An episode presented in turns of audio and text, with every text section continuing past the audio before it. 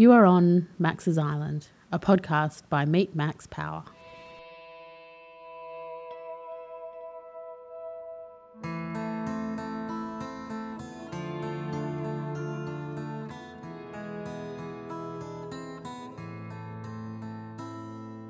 On Max's Island podcast, you'll hear the lived experiences of people who choose to live life a little differently.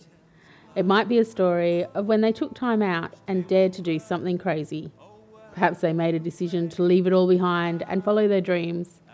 Or maybe they just stopped listening to what other people thought and did what was right for them. This experience becomes a story that is part of them and one that you need to hear. So, now that you're on Max's Island, listen to the wisdom in these stories, and you too will be inspired to do what you have always wanted to do.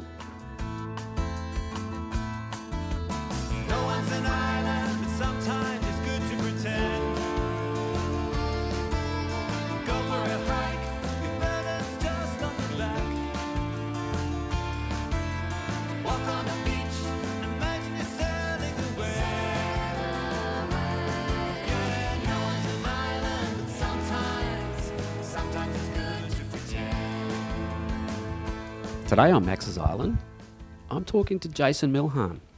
Welcome to Max's Island, Jason. Thanks for having me, Max. Now, Jason, this is a great opportunity for our guests to tell the audience about that time in their life where they did something especially for themselves. Might have been against the grain, might have been against what you were doing at the time, but it was something that you really wanted to do and felt compelled to do.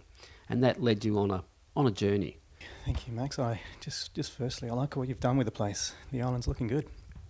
Um, once upon a time, I was studying. I just left school. I was a couple of years into a viticulture degree, and me and a cousin went travelling. We went to to London, England, and Europe just to see some family and see what was over there. But I was young, nineteen, and uh, had a really good time. Got to see what's what's out there, and it was my first official travel as a as an adult, and um, Was it done on a bit of a shoestring? a little bit, Yeah. um, but uh, really really loved it. It was uh, it was a pretty special time. We got to see different worlds. It wasn't that foreign. I mean, Germany and, and Austria, and Paris, and um, it was pretty foreign for me though. Just uh, growing up in WA and had done some Southeast Asian trips, but uh, yeah, to go over there as, as a pretty yeah, young young kid, it was yeah, it was fantastic. But I got to snowboard for the first time. Where was that? That was in Austria. Um, a good friend of ours was working over there, so we stayed with him, and uh, it was it was different. It was just something that uh, that grabbed me pretty hard. Had you been a surfer?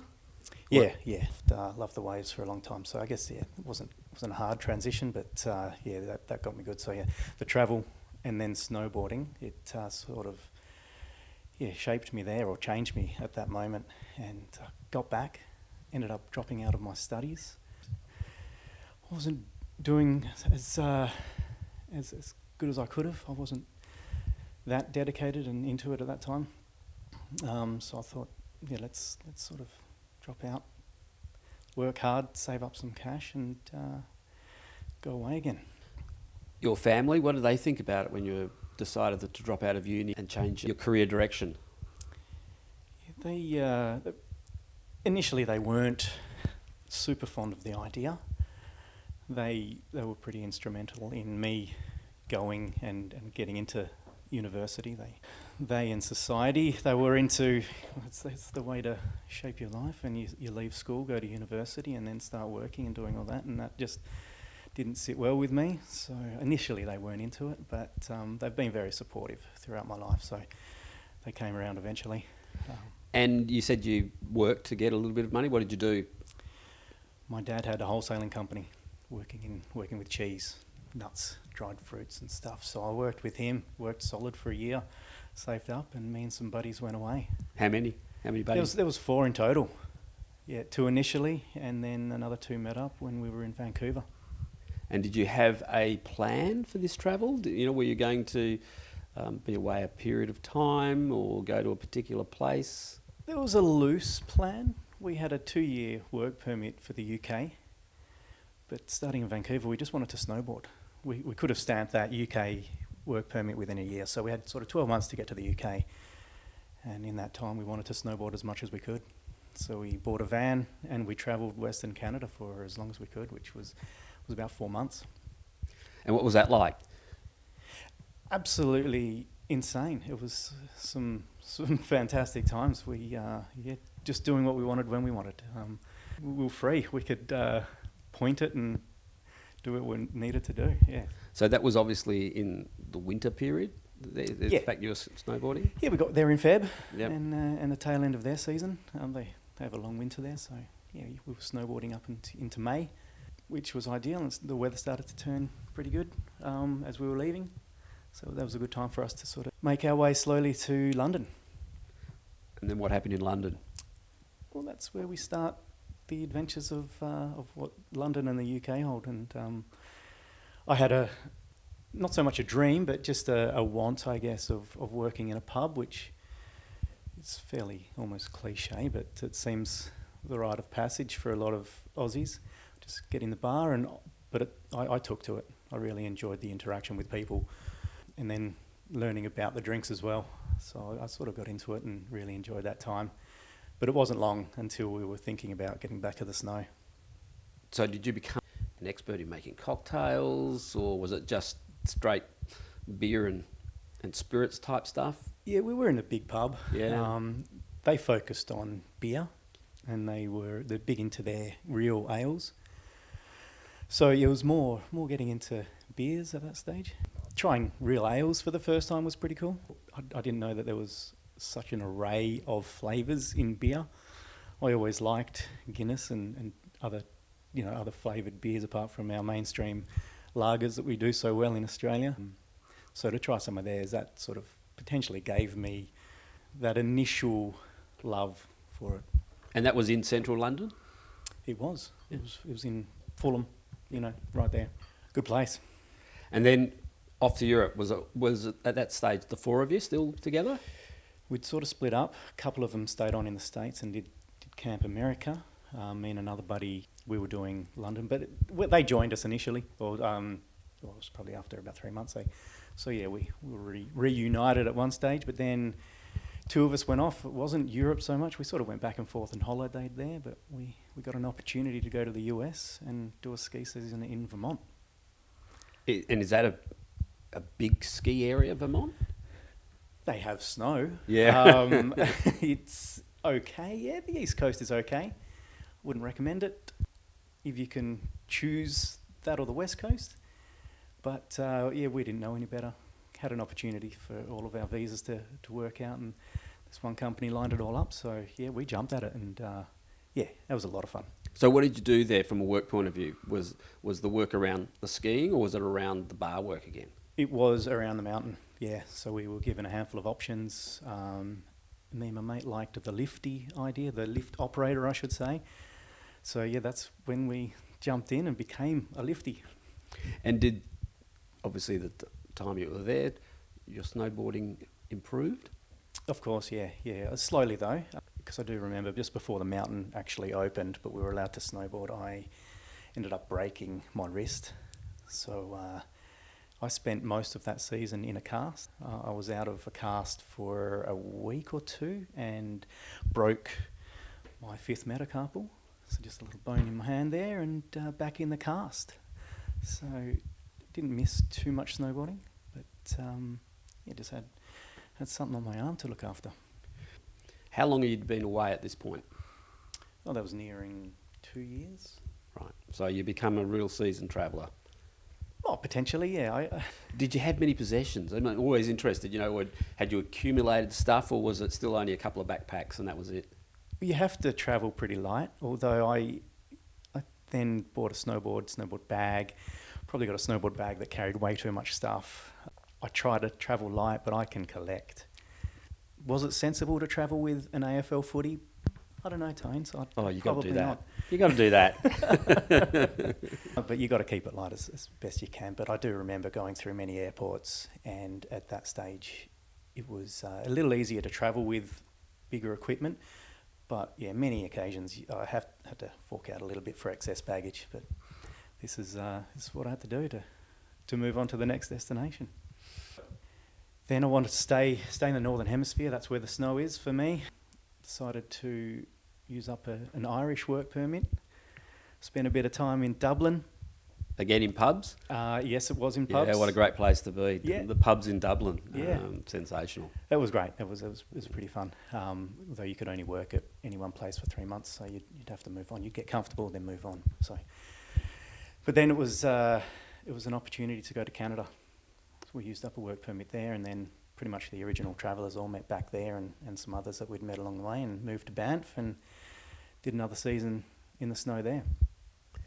You by then you're, you're quite experienced, so getting work would have been relatively easy.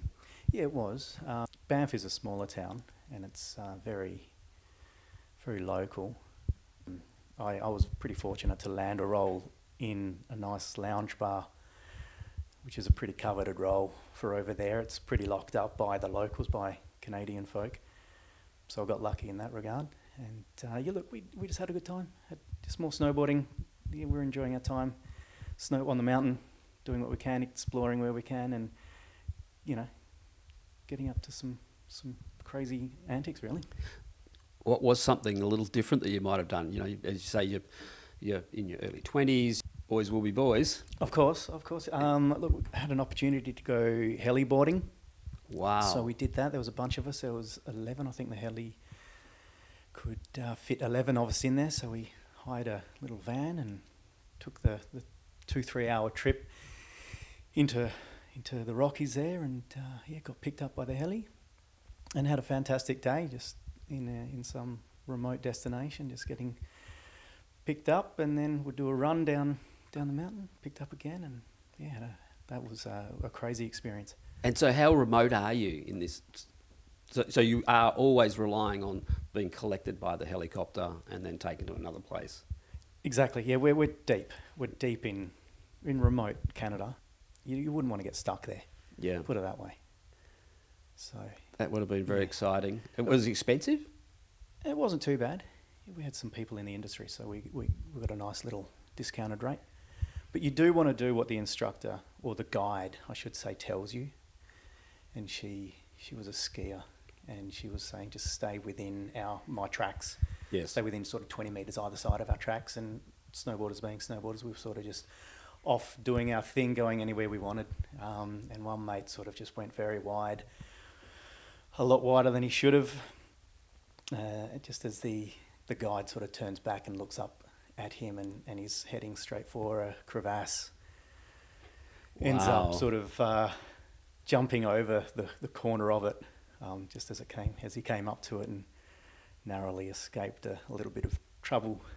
Um, but uh, yes, so yeah, look, the snow snowboarding grabbed us. It was a lot of fun doing uh, doing many many crazy things, but uh, exploring and, and sort of doing what us Aussies like to do. get get Yeah. away and. Yeah, we travelled a bit. We got, you know, there was one story that I, if I could share with you, we just took a few boys down to Montana just to see some mountains down there. And as, as we were coming back, I was doing that drive shift. And it was the end of the trip. We were just going f- back from Montana, crossing the, the border back into, into Alberta. And I was driving. It was probably close to midnight. It wasn't blizzard, but it was close to blizzard conditions. So we had this sideways snow. You couldn't have your high beams off on because it was just reflecting off the snow. And I remember a deer coming out onto the road, and the road is covered in snow. So braking. How big's the deer? It's it's way bigger than a roo. It's Yeah. It's, it's a small horse, really. Yeah, yeah. Um, and he's sort of in the middle of the road, in my lane, and you can't brake. You've just got to. So yeah. Anyway, I steered it, and I just sort of caressed the car around it. The deer didn't really move, and uh, I could have almost put the hand out the window and given him a pat as we went by at pace. Yeah. So. hmm Much other traffic on the road? Not at that time. no. Luckily, Mm. luckily. hmm Yeah, scary, scary moment that one. Mm, You went away on this trip with no expectations, no goals. But in reality, you the path has been uh, reasonably well worn back to the hospitality and the bar work. So, uh, ironically, you actually developed a, a trade, I guess, in that time away. Yeah, without yeah, there was no real purpose. There was just uh, just the enjoyment that it brought. Moving from city to city and town to town, it, it just was easy and, and an easier transition. But I really enjoyed it. Yeah, I just I just took to it. I, I think you you talked about the expectation of you know the traditional expectation of going to finishing your high school, going to uni, getting a career, starting work, and you diverted away from that. You then got into a scenario where you know was constant work experience, constant developing skills, constant developing a trade and a passion. Exactly. So, I think there's it's a great example of there's lots of different ways you can find your your place in the world where you enjoy being, we enjoy working, we enjoy interacting with people, and um, you know sometimes that starts with a bit of a blank canvas and just through circumstance you end up in a place and, and realize hey I can do this and I enjoy this. Um, I, I certainly recommend it. If someone, if anybody can get out and just, you know, ev- even if it's six months, just go abroad somewhere, just spend some time in a foreign land and just, just get involved with it. And And what did you learn from it, and, and how has it shaped your life? it was probably nine years of moving from city to city. Um, first, it was the whole involvement with the snow and where that took me, and then the bar world, and I just wanted to sort of follow that pathway as well. Look, I think it's shaped me that the hospitality side of things because I real I've, I've just absolutely enjoyed the interaction with, with customers, giving them that joy when they come in wanting a great wine or, or a new beer or, or a fantastic single malt whiskey or some different cocktail with some random ingredients that they've never heard of before. And just having, having a chat about that, creating those drinks as well, creating a cocktail, that side of things was fantastic. And that's sort of led me to another fork in the road, if you will, with, with, with the company that I've set up, making some cocktail syrups um, and some other healthy condiments. Yeah, that hospitality side um, was it, it's been instrumental in in growing and shaping me to be who I am, and yeah, giving me this opportunity now with with a new little company to to see and, and grow grow that little baby. Well, Jason, I'm going to give you a plug. So the little company is Agent 80, and the products are sensational. And I think probably in maybe a year or 18 months' time, we might get you back on Max's Island. Hopefully, by then, you'll be able to enlighten our listeners on some great successes you've had in building Agent 80 into a, a, serious business that is really uh, has, has a, a really loyal customer base. Appreciate the plug. Thank you. Um, yeah, it's, it's been a fun journey already, being a, a, small business owner and uh, learning all about that. Um, it's it's it's been a, a, a mixed bag. Also having a little child to look after as well. So it's certainly been quite the journey the last few years. But uh, yeah, hopefully, if uh, if round two ever happens, we can we can talk about Agent 80 a little more and and uh, maybe we can have we can share some some dip and put some hot sauce on it. Jason, thanks for being on Max's Island. Really enjoyed how travel and being free has shaped your life and shaped your career and, and found some of your passions in your life with the snowboarding and the working in the hospitality. And look forward to having you back on Max's Island in the future. Thank you very much for having me, Max. Mate, I, I love what you do. Keep doing it. Cheers.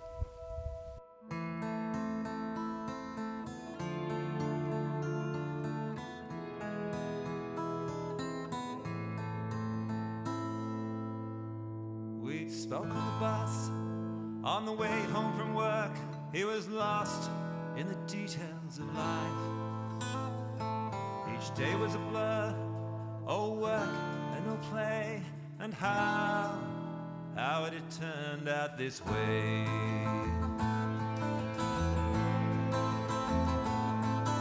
He told me his plan, a short-term escape, five weeks on the Bibbulmun track. Go it alone, no one to blame if he finished.